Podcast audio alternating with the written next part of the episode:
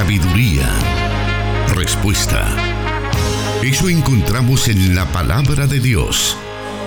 Solución bíblica. Comenzamos.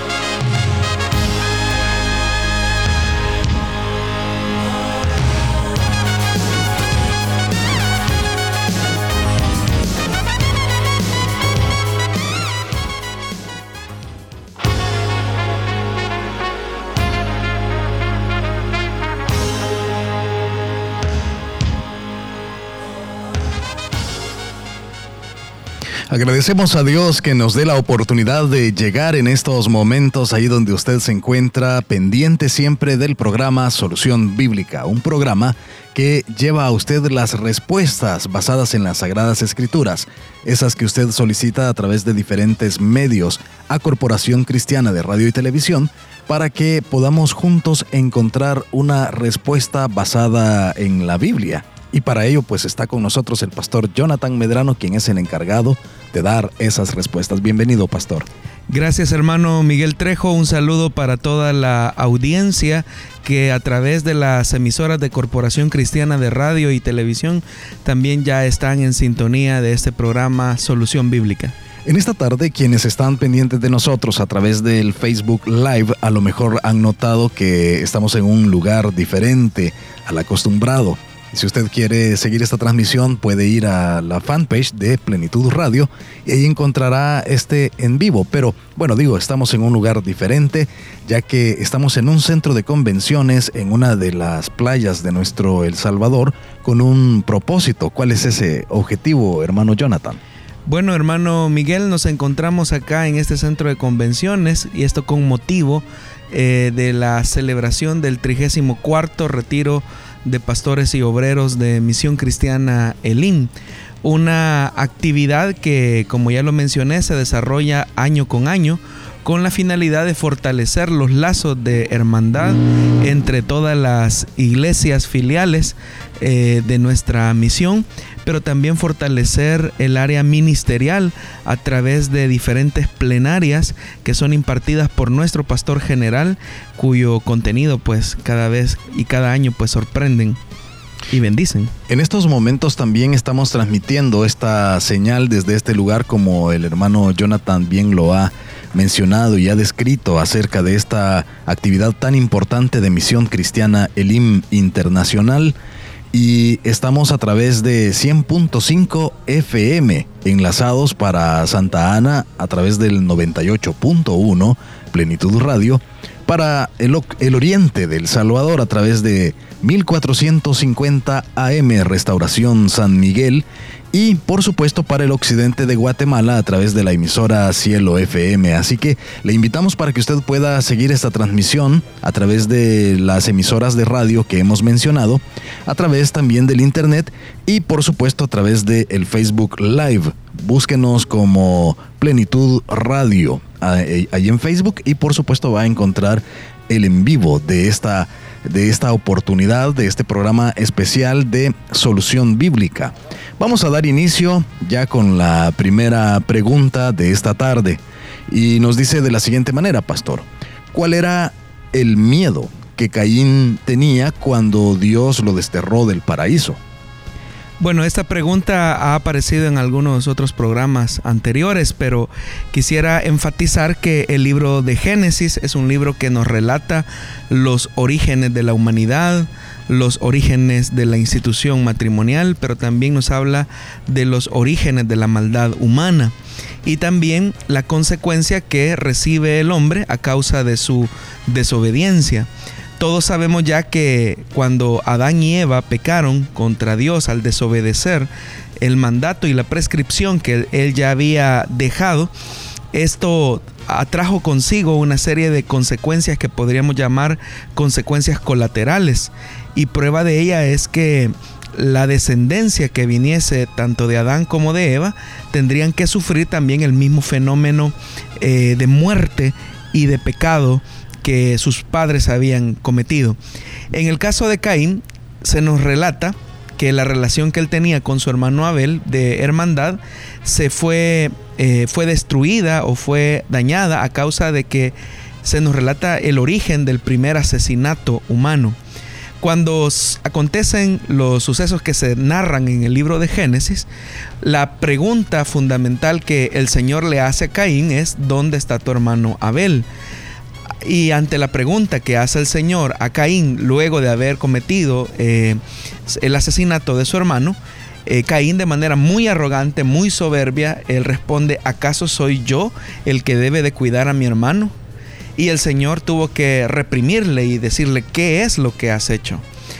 Obviamente que la situación no iba a quedar impune y por eso es que el Señor se ve en la obligación de decretar un juicio o una consecuencia por eh, la decisión eh, sanguinaria que había tomado Caín. ¿Y qué fue la decisión? Eh, Génesis nos relata en el capítulo 4, en el versículo 11, la disposición final del Señor y dice, por eso ahora quedarás bajo la maldición de la tierra, la cual ha abierto sus fauces para recibir la sangre de tu hermano que tú has derramado cuando cultives la tierra, hay que recordar que Caín era agricultor, no te dará sus frutos y en el mundo serás un fugitivo errante. Ahora, Caín perfectamente entendió la severidad de dicha consecuencia porque él mismo le responde a Dios. Y aquí está la respuesta a la pregunta del oyente. Este castigo es más de lo que puedo soportar, le dijo Caín. ¿Y por qué es que Caín afirmó tal cosa? Dice el versículo 14, Hoy me condenas al destierro, lo primero, y lo segundo, nunca más podré estar en tu presencia. Entonces, el miedo que tenía Caín al ser desterrado eh, de la presencia de Dios suponía una condición de muerte continua que amenazaría cualquier proyecto o intento de Caín por tratar la manera de llevar una vida normal o una vida eh, pacífica.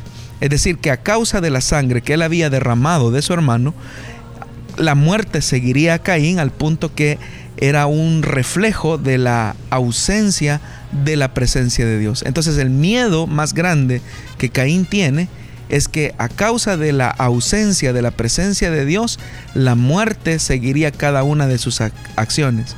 Por eso es que él dice, andaré por el mundo errante como un fugitivo y cualquiera que me encuentre me va a matar. Es decir, Caín es consciente que la condición de muerte que él cometió contra su propio hermano eh, acarrea una consecuencia de muerte que lo seguirá por el resto de sus días. Muchas gracias por esa respuesta, pastor. Esta fue la primera pregunta de esta tarde. Aún quedan varias que hay que eh, pues darle respuesta. Quédese con nosotros. Vamos a ir a una muy breve pausa, pero volvemos con más respuestas. Su palabra es luz. Solución bíblica.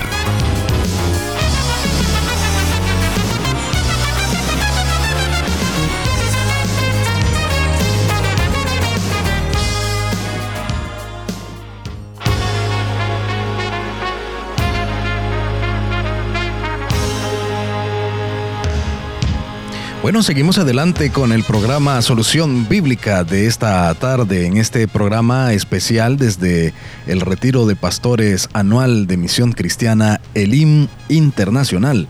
Y la segunda pregunta precisamente se refiere a la congregación Elim y nos dice de la siguiente manera, si Elim es calvinista y cree en la soberanía de Dios, ¿por qué hace un llamado al altar? ¿Por qué llevan a la gente a hacer una oración para, entre comillas, recibir a Cristo en su corazón? ¿No es eso un oximorón?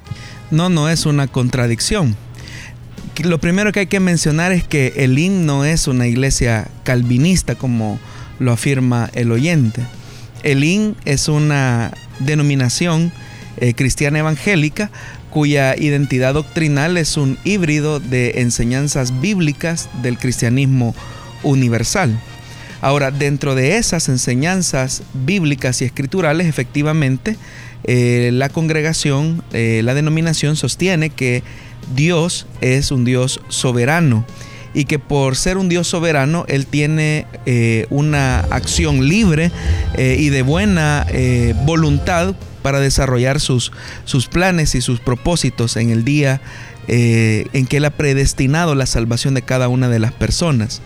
Ahora, esa soberanía de Dios no anula en ningún momento la voluntad propia de cada ser humano. No estamos diciendo que el ser humano tiene eh, voluntad libre, porque voluntad libre tal cual solamente la tiene Dios y aquellos a quienes se las concede a través del milagro del nuevo nacimiento. Entonces repetimos, el ser humano tiene voluntad propia, lo que no anula en ningún momento la soberanía de Dios. Dios efectivamente, hermano, ha predestinado de antemano a todos aquellos que Él ha dispuesto que han de ser salvos. Ahora, aquellas personas que no han sido elegidas por el Señor, eh, y que por lo tanto, haciendo uso de su ejercicio, de su propia voluntad, rechazan el mensaje de salvación, no son exonerados en ningún momento de dicha responsabilidad. ¿Cuáles entonces serían los parámetros de la soberanía de Dios? Bueno, hay que tomar en cuenta que cuando hablamos de soberanía, eh, repetimos, hablamos de ese ejercicio libre, independiente, autónomo que Dios tiene eh, para realizar un plan. Entonces, uno de los aspectos que podemos rescatar de la soberanía de Dios es que Dios es autosuficiente. Y cuando hablamos que Dios es autosuficiente nos estamos refiriendo a que Dios no necesita de nada ni de nadie para realizar sus propósitos y sus planes con determinado eh, pueblo o persona en específico. Es decir, que no existe ningún criterio abajo o arriba eh, que condicione la voluntad de Dios. Por eso es que decimos que Dios eh, es un Dios soberano que tiene libre voluntad para hacer como Él desea. Obviamente que dentro de esos parámetros de autosuficiencia, el Señor es infinito en su acción de poder, en su acción de santidad. Él no puede transgredir lo que Él mismo ha, dado porque, como la misma escritura lo señala, Él ama su palabra y por lo tanto todo lo que Dios dispone para la vida del ser humano eh, es una decisión y una voluntad con completa sensatez.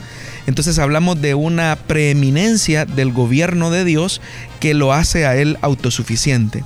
Otra de las características o parámetros de la soberanía de Dios es que Dios es inmutable. Ya habíamos mencionado un poco acerca de esto, pero cuando hablamos de la inmutabilidad de Dios, significa que Dios no es mentiroso, significa que Él no puede contradecirse, como también la Escritura lo señala en la epístola a los Hebreos, y todos los argumentos eh, permanecen eh, siendo veraces en la palabra de Dios. Por lo tanto, todo lo que Dios diga lo cumple en el tiempo que Él ha especificado y en las condiciones y la forma que también Él lo ha planeado.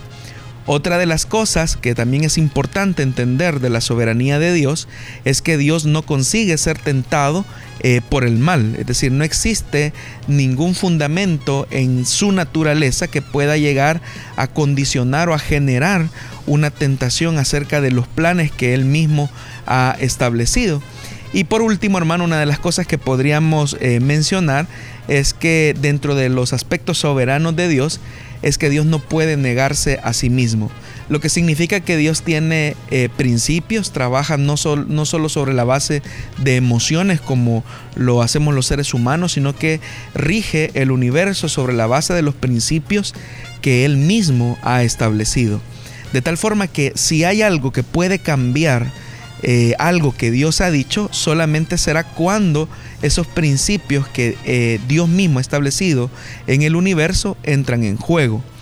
Podríamos citar, por ejemplo, el caso eh, del decreto divino que Dios había predestinado para la nación ninivita a través del mensaje que sería entregado por el profeta Jonás.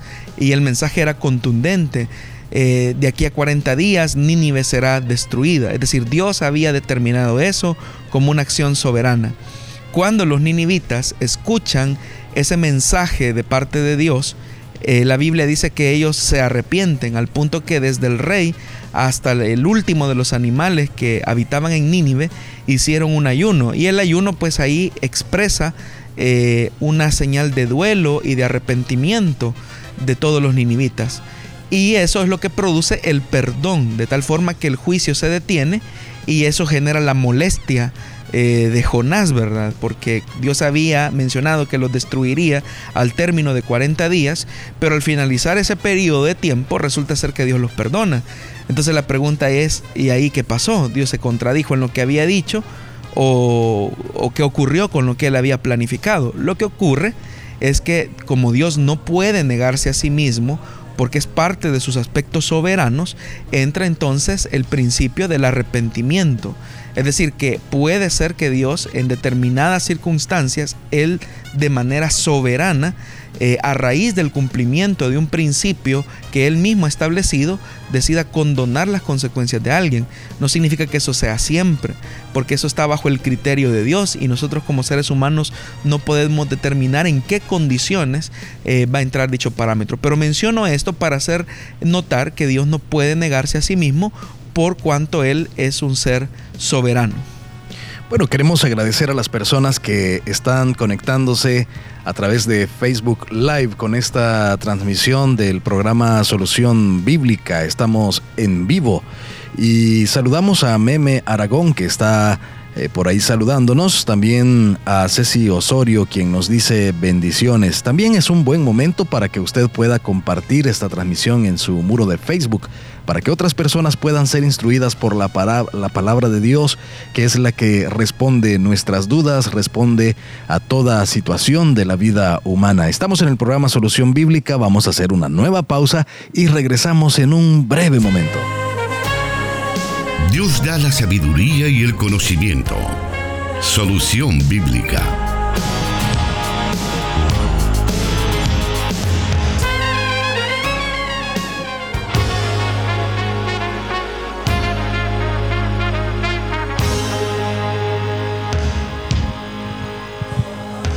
Supuesto, le agradecemos a usted, querido oyente, por estar pendiente de las emisoras Restauración 100.5 FM para todo El Salvador, a través del 98.1 FM para Santa Ana Plenitud Radio y Restauración San Miguel 1450 AM. También eh, enviamos un saludo y pues también agradecemos a todo el equipo de Corporación Cristiana de Radio y Televisión, tanto de multimedia, Restauración 105, en cabina de restauración también, y nuestros hermanos que están tras los controles en las emisoras que he mencionado. No sería posible este programa sin todo el esfuerzo que nuestros hermanos están realizando en estos momentos para que este programa se realice desde el retiro anual de pastores de Misión Cristiana Elim Internacional.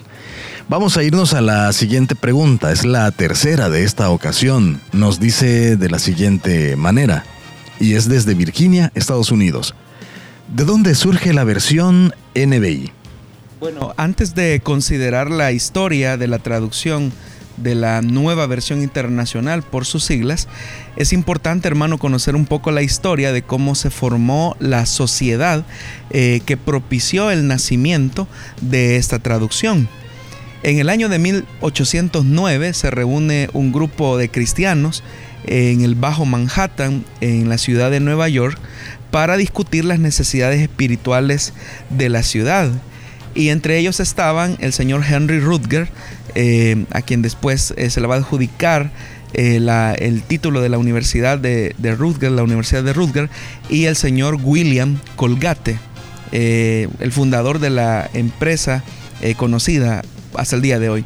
Y juntos formaron eh, una sociedad bíblica en la ciudad de Nueva York eh, con la intención de comenzar a compartir la palabra de Dios eh, con especialmente con los inmigrantes que llegaban a los Estados Unidos de manera ilegal, digámoslo de, de, alguna forma. Ellos proporcionaban copias de las escrituras a, estos, a estas personas, también eh, compartían la palabra de Dios con marineros, soldados, otros residentes de la ciudad, porque ellos tenían la convicción que es la palabra de Dios la que podría cambiar eh, la condición espiritual de eh, la ciudad de Nueva York.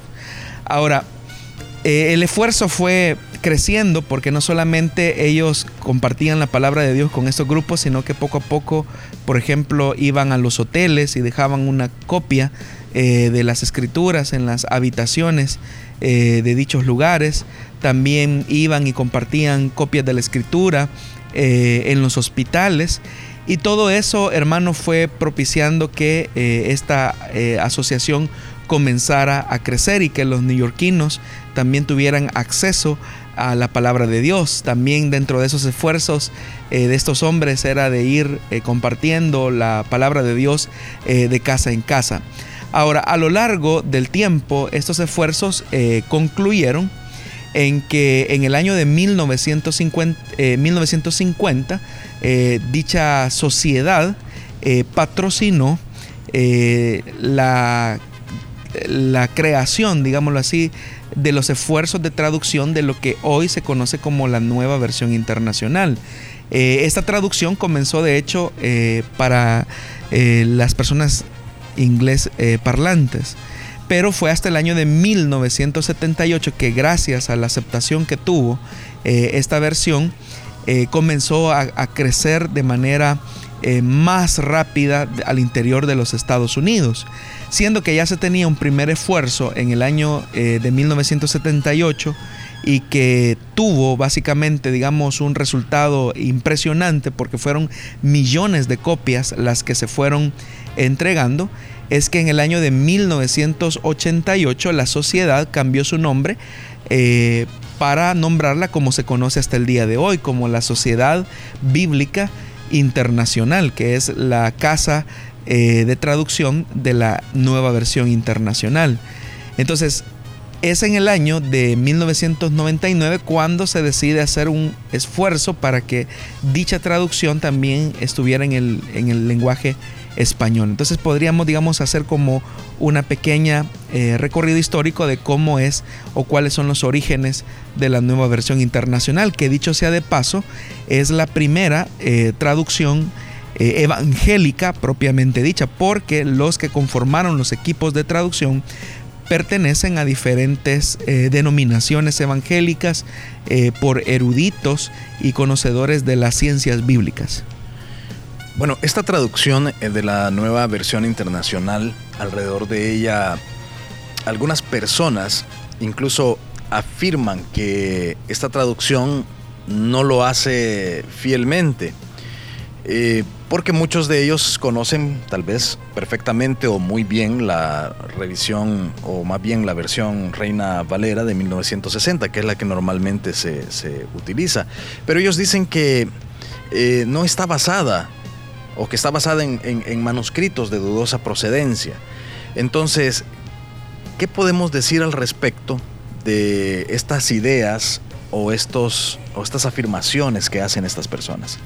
Bueno, lo primero que podemos decir, hermano, es que la traducción NBI cuenta con los, o para hacer ese esfuerzo de traducción, contó con los mejores manuscritos eh, que se tienen hasta el día de hoy. Es decir, que esta traducción es más fiable que la traducción Reina Valera 1960. ¿Por qué razón? Porque los manuscritos que utilizó Casiodoro de Reina para su trabajo excepcional, porque hay que eh, mencionarlo, son manuscritos del siglo XII, siglo XIII, siglo XIV más o menos.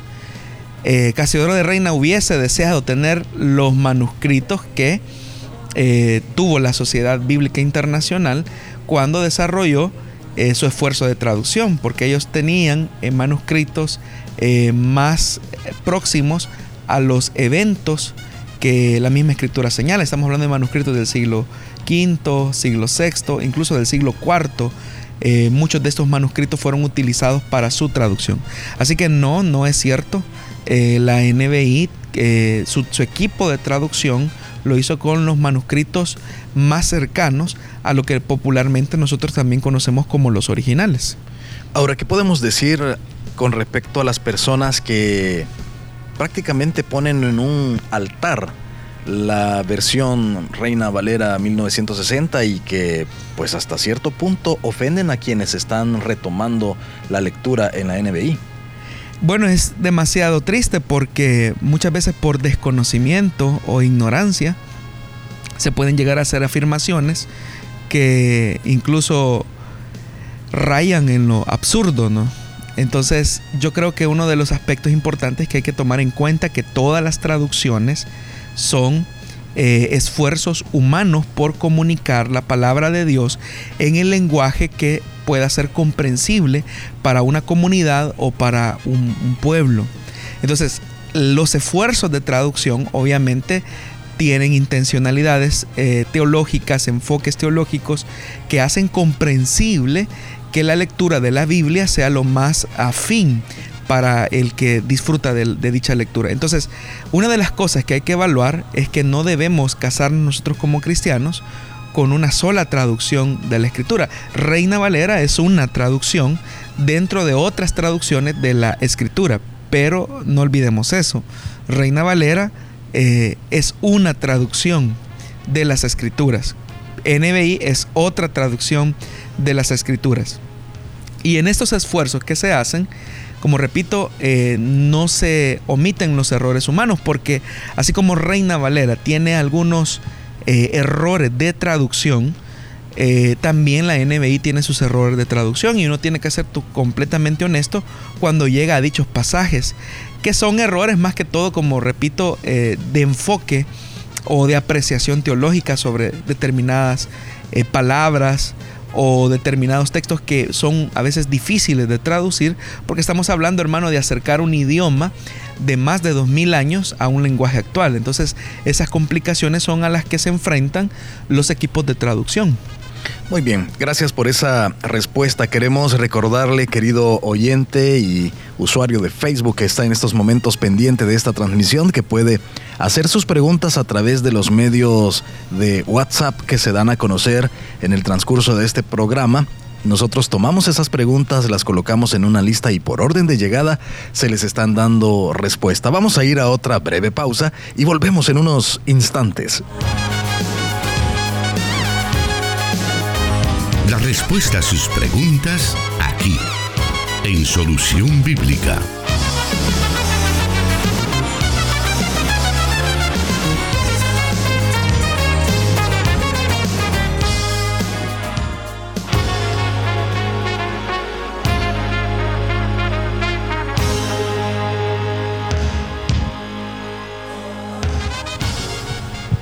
Y nuevamente queremos también saludar a quienes están conectándose a cada momento en esta transmisión, como decía anteriormente, le invitamos para que pueda usted compartir en su muro de Facebook para que más personas puedan ver esta transmisión a través de Facebook Live.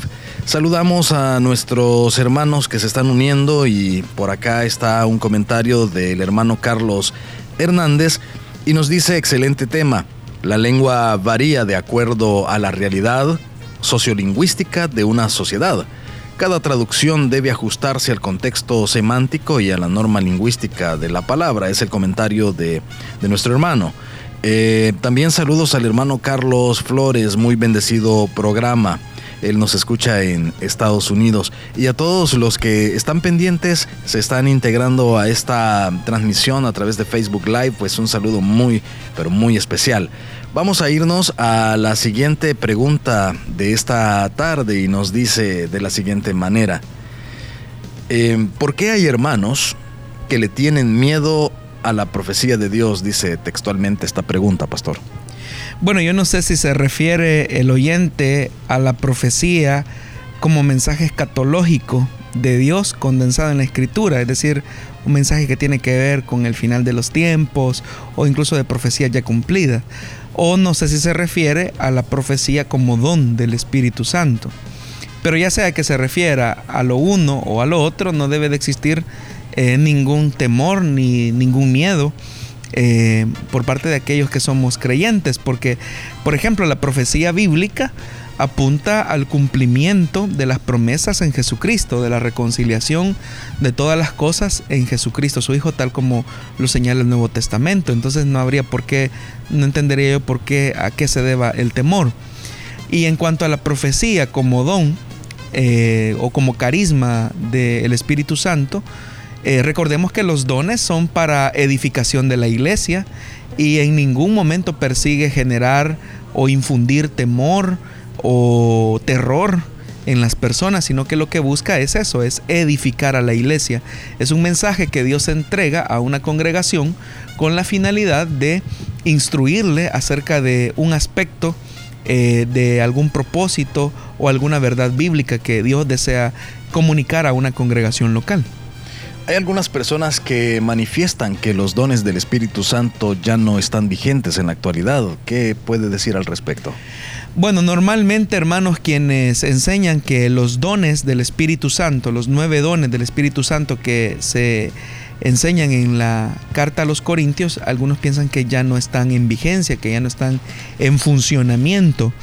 Eh, a este grupo se le conoce como grupo eh, cesacionista, es decir, aquellos que creen que los dones ya cesaron. Pero la escritura nos da eh, abundante testimonio que los dones del Espíritu Santo están en vigencia en la actualidad y precisamente, como lo mencioné hace algunos momentos, tienen como finalidad construir y edificar la, identidad de la iglesia hasta que la iglesia llegue a la estatura del varón perfecto.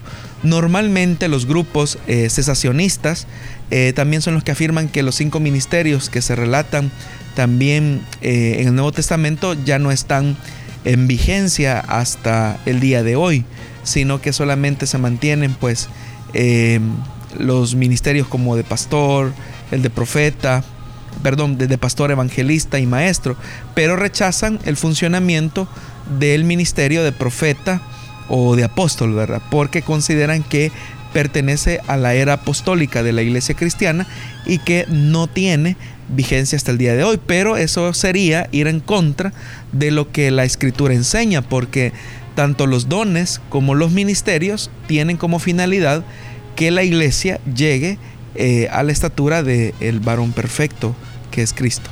En cuanto al tema de la, de la profecía, es cierto, como usted lo decía, que a veces uno ha cometido el error de relacionarlo eh, tanto en el área escatológica, otros quizás son un poco más eh, misteriosos y tal vez casi lo hacen como si fuera una adivinación. Pero ¿cuál es el verdadero sentido de la palabra profecía o el ya sea el don o el ministerio.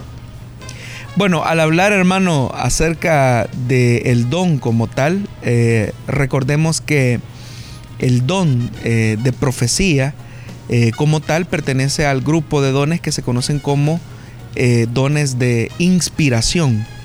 Y por ser dones de inspiración, lo que Dios hace es inspirar un mensaje determinado para una iglesia local. Es decir, que el Espíritu Santo, consciente de una necesidad específica de una congregación, inspira a un hermano que ha recibido este facultamiento sobrenatural para comunicar una verdad o un aspecto de Dios a esa iglesia local. Entonces, repito, no tiene nada que ver como tal eh, el hecho de infundir terror o infundir miedo en la congregación, sino que por el contrario lo que busca es edificar a la iglesia. Ahora, es verdad.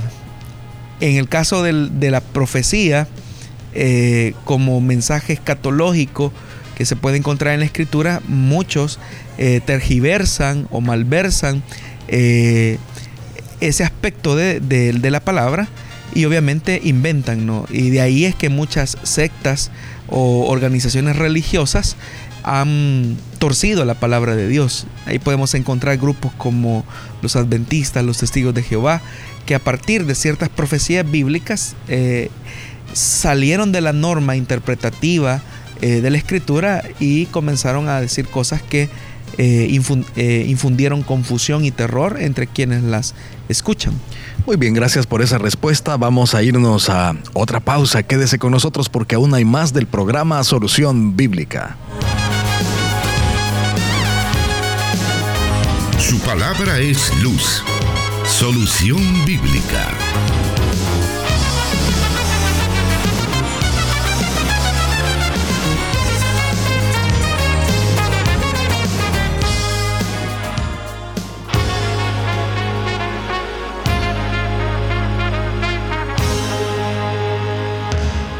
Seguimos con más del programa Solución Bíblica esta tarde donde estamos dándole también la bienvenida a quienes recién están entrando a Facebook y están conectándose con nosotros en esta transmisión en vivo. También a quienes nos escuchan en su vehículo o aún en su trabajo. Hay quienes también ya pueden estar descansando en su casa. Hasta ahí un saludo muy especial. Gracias por estar pendientes de esta transmisión. Queremos mencionarle también que cada uno de los programas de solución bíblica usted puede encontrarlos en las plataformas de Spotify y SoundCloud. Allí usted va a poder acceder y escuchar cada uno de estos programas, incluido este que estará disponible a partir de mañana. Vamos a continuar con las preguntas de esta tarde para poder avanzar un poco y escuchar cada una de las respuestas que hay para, para ellas. La siguiente pregunta dice así. Hay un pasaje, el de Mateo 27, versículos 52 al 53. Habla de un suceso de resurrección, pero lo predican como que sucede cuando Jesús está muriendo y las otras versiones dicen que esos eventos sucedieron después que Él resucitó. ¿Qué nos puede decir al respecto? Bueno, hermano, eh, el texto que señala el oyente efectivamente solamente aparece en el Evangelio de Mateo. Ahora, es verdad que eh, lo que ahí dice el texto puede ser interpretado de dos formas, dependiendo de cómo se analiza la frase después de la resurrección, porque para que los oyentes tengamos una idea, eh, se está narrando el hecho de la crucifixión del Señor Jesús y dice que cuando fue consumado todo el sacrificio, eh, un gran terremoto, las piedras se parten en dos, el velo del templo se rasga y algunos eh, santos, dice, salen de sus tumbas y entran a la ciudad santa. Eso es lo que dice la Biblia. Entonces la frase que, que nosotros leemos después de la resurrección puede ser entendida de dos formas si, eh, si concebimos el sentido como habiendo dejado sus tumbas después de su resurrección, eh, sería una forma. O después de la resurrección se fueron. Es decir, tiene dos implicaciones. Pero una de las cosas que tenemos que señalar de este texto, que ha sido bastante cuestionado incluso por algunos eh, comentaristas, algunos han llegado incluso a, considerar que este texto eh, por, solo, por solo aparecer en el Evangelio de Mateo carece de cierta historicidad, eh, no es así. O sea, el Señor efectivamente al momento de entregar su vida lo que está haciendo eh, precisamente es abrir como, como un, un, anticipo de lo que va a ocurrir el día domingo, que es su resurrección plena. Entonces estamos hablando de una resurrección verdadera y no solamente de una aparición de cadáveres como tal. Y esa es una señal, pues obviamente que como lo señalé, apuntaba al suceso eh, sobrenatural de eh, la resurrección del día domingo. Algunos comentaristas de la Biblia consideran que este hecho es más una figura literaria o un mito. Eh, podemos decir que se podría considerar como eso, ya sea figura literaria o mito, y si no lo es, ¿qué significado tiene este suceso sobrenatural? Bueno, la señal hay que ubicarla, hermano, dentro del grupo de señales que aparecen en el relato, porque se habla que el velo del templo se rasga y eso significa que eh, el acceso queda libre para que los seres humanos podamos entrar al lugar santísimo. Es decir, ese es uno de los efectos de, inmediatos del sacrificio de Cristo. También eh, ese velo rasgándose en dos habla que se rompe con un viejo pacto, el pacto de la ley, que es, es simbolizado por el pacto de la separación, para dar inicio a un pacto eh, de gracia, que es el pacto de acercamiento. Entonces, tomando en cuenta esa figura, eh, el relato de la resurrección de los muertos, en el momento en que se produce la muerte de Cristo, eh, lo que está anticipando es que está cambiando el orden establecido por la misma condición de pecado, que aquellas personas que, como dice la escritura, santos, piadosos, salen de sus tumbas, es como un anticipo de liberación de su condición de muerte, pero que es como una señal también para eh, los jerosolimitanos, porque dice la Biblia que ellos entraron a la ciudad santa de Jerusalén, lo que significa que eh, ellos mismos vienen a ser como portavoces del cumplimiento de todas estas verdades que anticipan la llegada de algo nuevo. Y efectivamente eso es lo que el relato pues quiere señalar. Entonces eh, también obviamente esta señal de resurrección de los muertos que es histórica, enfatiza el tema de la majestad del que está muriendo en la cruz, es decir, del poder que tiene la muerte del que está en el madero. Bueno, esperamos que nuestro oyente haya escuchado esta respuesta, quien nos la estuvo formulando. Siempre queremos aclarar que cada una de estas preguntas es tomada a través de los diferentes medios que ustedes la realizan. Nosotros la ponemos en una lista y por orden de llegada se les está dando respuesta. Así que si aún no ha escuchado su pregunta, le invitamos a tener un poco de paciencia y también a estar siempre pendiente. Sabemos que eh, siempre podemos aprender acerca de las preguntas que cada uno de nuestros oyentes elabora. Vamos a avanzar un poco y nos vamos a ir a la siguiente pregunta y dice de la siguiente manera. ¿Cómo sabemos bíblicamente que podremos ver a nuestros hermanos muertos, a nuestros hermanos en Cristo, en el cielo? Porque he escuchado que en el cielo no vamos a reconocer a nuestras familias, dice él o la oyente. Bueno, hermano, las escrituras no dan ninguna indicación de una memoria borrosa que nos vaya a causar olvido de nuestros amigos eh, o familiares que hayamos tenido mientras estuvimos con vida aquí en la tierra. Muy por el contrario, sino eh, la Biblia nos da la luz que efectivamente nosotros vamos a poder reconocer a nuestros seres queridos eh, en el cielo. Y ese consuelo de reunión con los seres amados también va a ser parte de la ganancia que se obtiene por haber depositado la fe en Jesús. Es decir, que aquellos que nos constituimos como hermanos en Cristo, pero que también somos em, familia, llevamos la, misma sangre, también habrá un lazo de conexión, de vinculación que nos llevará al punto de la gratitud con el Señor. Eso es lo que el apóstol Pablo quiere enseñar en la primera epístola a los tesalonicenses en el capítulo 4, cuando habla acerca de la resurrección de los muertos, porque los tesalonicenses estaban tristes porque sus familiares habían muerto. Pero el apóstol Pablo los alienta y les dice, hermanos, yo no quiero que ustedes ignoren la verdad que un día hemos de resucitar. Y el, sentido y el valor de la resurrección es que nos volveremos a encontrar nuevamente con aquellas personas que un día partieron hacia la eternidad. Entonces, eh, claramente la escritura nos da testimonio que nos volveremos a encontrar con esos seres amados que, eh, al igual que nosotros, depositaron su confianza en Jesucristo y también que tendrán el mismo sentido de gratitud que nosotros. Pero también otro pasaje de la Biblia que también es emblemático es en el tema de la transfiguración de Cristo. La Biblia dice que eh, cuando eso ocurre, los discípulos reconocieron a Moisés y a Elías, a pesar de que los, los tres que estaban presenciando la transfiguración eh, no los habían conocido personalmente, pero los reconocieron. Es decir, ellos reconocieron que eran Moisés y Elías. Entonces, imagínense que si ellos pudieron reconocer a personajes eh, milenarios, eh, ya no digamos en el caso de nosotros que tenemos familiares cercanos. Entonces, sí vamos a reconocerlos como tal. Es parte de las bendiciones del Señor. Hay algunas personas que hablan acerca de un cielo de la pre-resurrección, un cielo de la post-resurrección. Eh, ¿Qué, puede decir sobre esto? Bueno, hay que decir, hermano Miguel, que donde está Dios, ahí es el cielo. Es decir, su presencia es lo que hace real el cielo como tal. Ahora, la ubicación exacta del cielo eh, presente es desconocida, pero sí se nos dice que el cielo futuro estará ubicado en la tierra nueva y el cielo nuevo que Dios creará.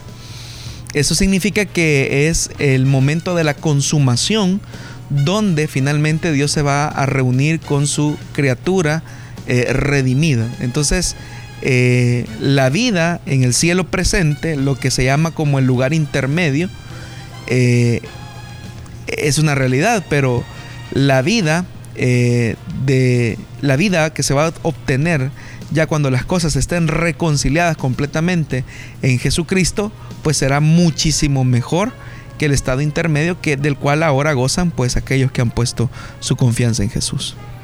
Vamos a irnos en estos momentos a una nueva pausa. Todavía hay tiempo para algunas preguntas más, así que manténgase pendiente de esta emisora de radio, cual sea que usted esté sintonizando en estos momentos de la Corporación Cristiana de Radio y Televisión y volvemos en unos momentos. Dios da la sabiduría y el conocimiento. Solución bíblica.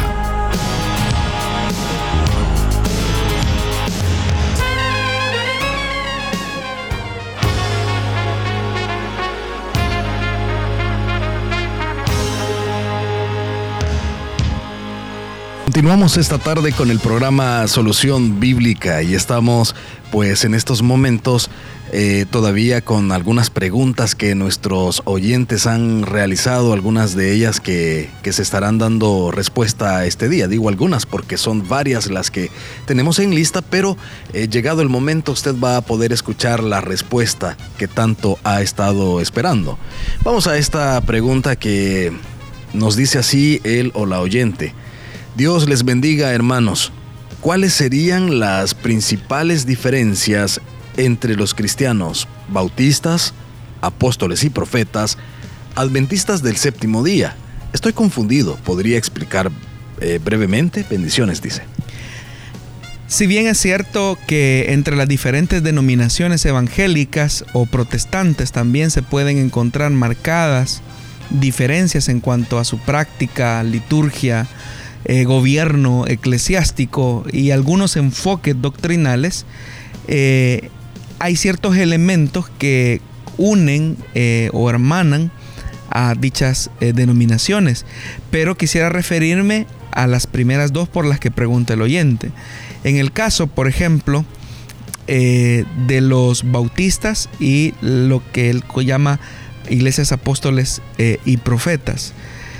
Bueno, tanto bautistas como pentecostales, a la, a la, rama a la que pertenece la denominación apóstoles y profetas, hay marcadas diferencias, pero hay ciertos elementos eh, que, en las que coinciden, como por ejemplo en la revelación de las escrituras, en la inspiración de las escrituras, eh, la Trinidad de Dios, la centralidad de la salvación en Jesucristo, que son como los elementos comunes al cristianismo universal pero hay ciertos enfoques y hay ciertas diferencias que tienen que ver más con ciertos énfasis que hace eh, una organización eh, con la otra. Por ejemplo, en el caso de los bautistas, eh, ellos son cesacionistas, es decir, que ellos creen que hay una cesación o se ha cesado algunos ministerios de los que se señalan en la carta eh, a los efesios, como por ejemplo el ministerio de apóstoles y profetas. Ellos creen que solamente está en funcionamiento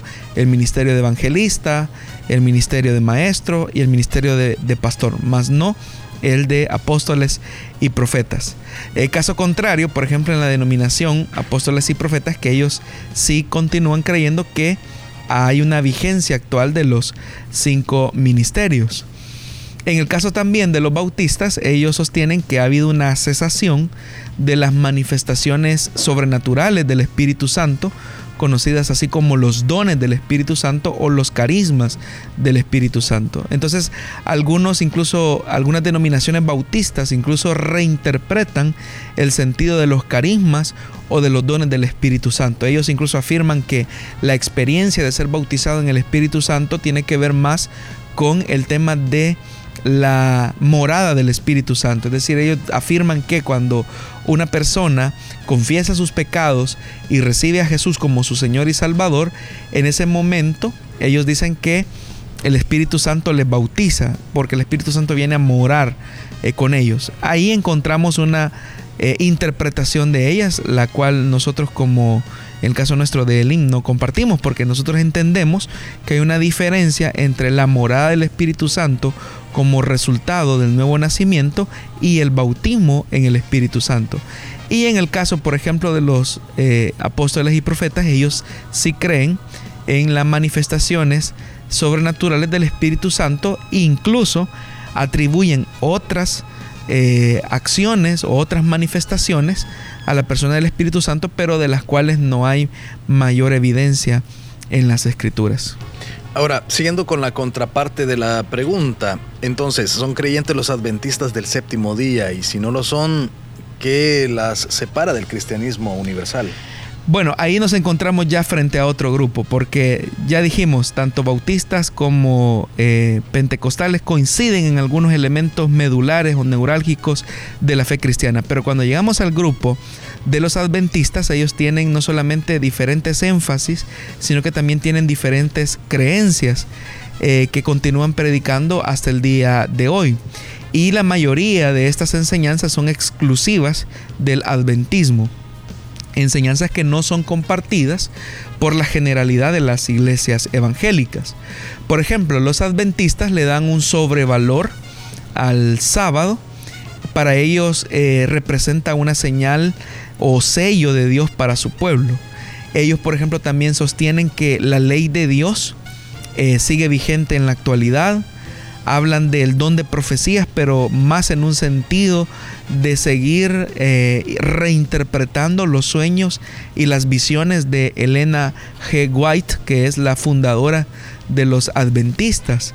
También ellos como adventistas ven como parte de su espiritualidad el tema de la alimentación y por eso es que ellos tienen un régimen eh, bastante severo eh, por ejemplo, en el tema eh, vegetariano, son muy disciplinados en el tema de las comidas, se abstienen de, del consumo eh, de cerdo y de, y, de, carne en algunos casos, algunas iglesias que son un poco más ortodoxas.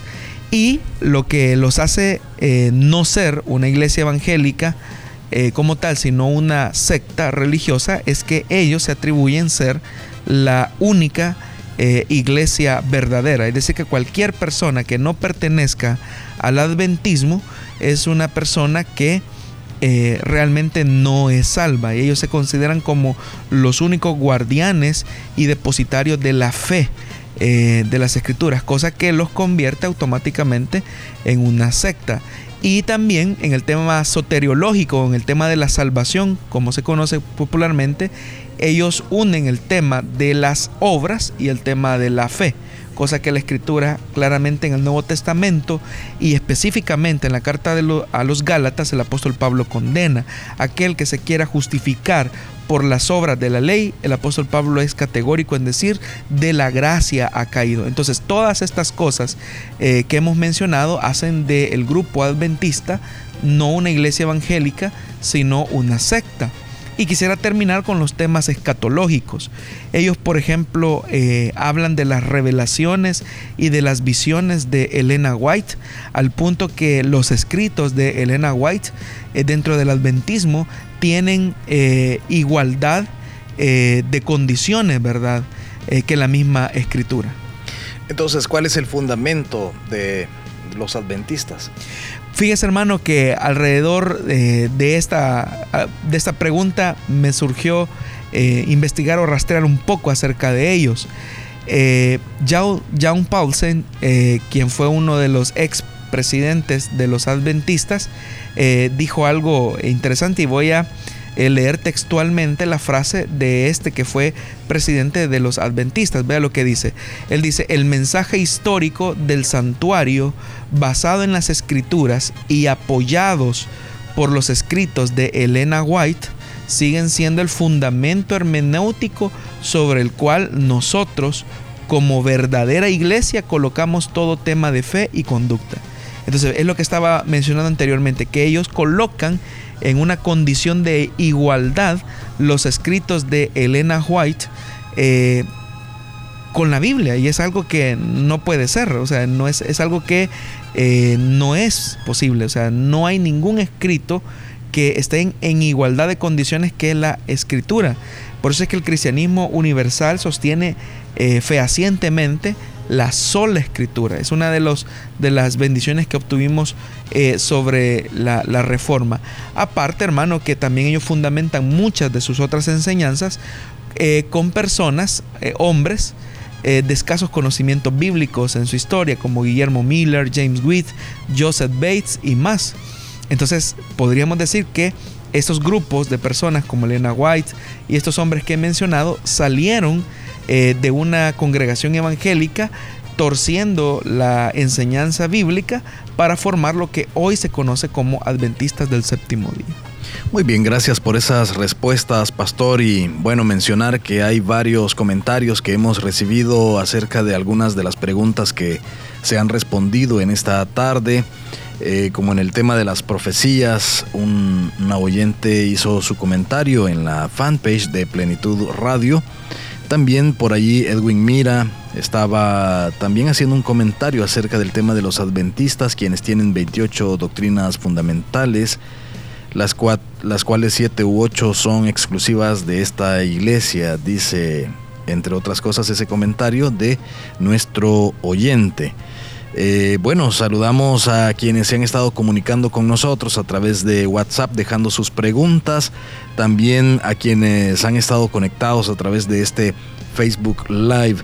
Hemos estado transmitiendo este programa Solución Bíblica desde el centro de convenciones de uno de los hoteles de la costa de El Salvador debido al eh, retiro de pastores que se realiza año con año de Misión Cristiana Elim Internacional. Pastor, gracias por habernos acompañado, dar, darnos el tiempo en medio pues de, de esta actividad para poder responder estas preguntas. Gracias hermano Miguel Trejo también. Gracias a todos los que siguen esta transmisión a través de las plataformas digitales de la Corporación Cristiana de Radio y Televisión y también gracias al equipo de hermanos de la corporación que hacen posible que esta transmisión llegue hasta su lugar, ahí donde nos escucha o nos ve gracias a los hermanos que hacen posible eh, estos, estos esfuerzos. Y por qué no decirlo también a los socios del proyecto El Salvador Metro a Metro que gracias a sus aportaciones eh, hacen que los medios de nuestra iglesia sigan al aire sin pautas comerciales o publicitarias. Exacto. Será hasta el próximo martes que estaremos nuevamente en vivo a las 5 de la tarde, hora de El Salvador. Y a partir de mañana usted puede escuchar este programa a través de las plataformas de Spotify y SoundCloud. Muchísimas gracias y bendiciones.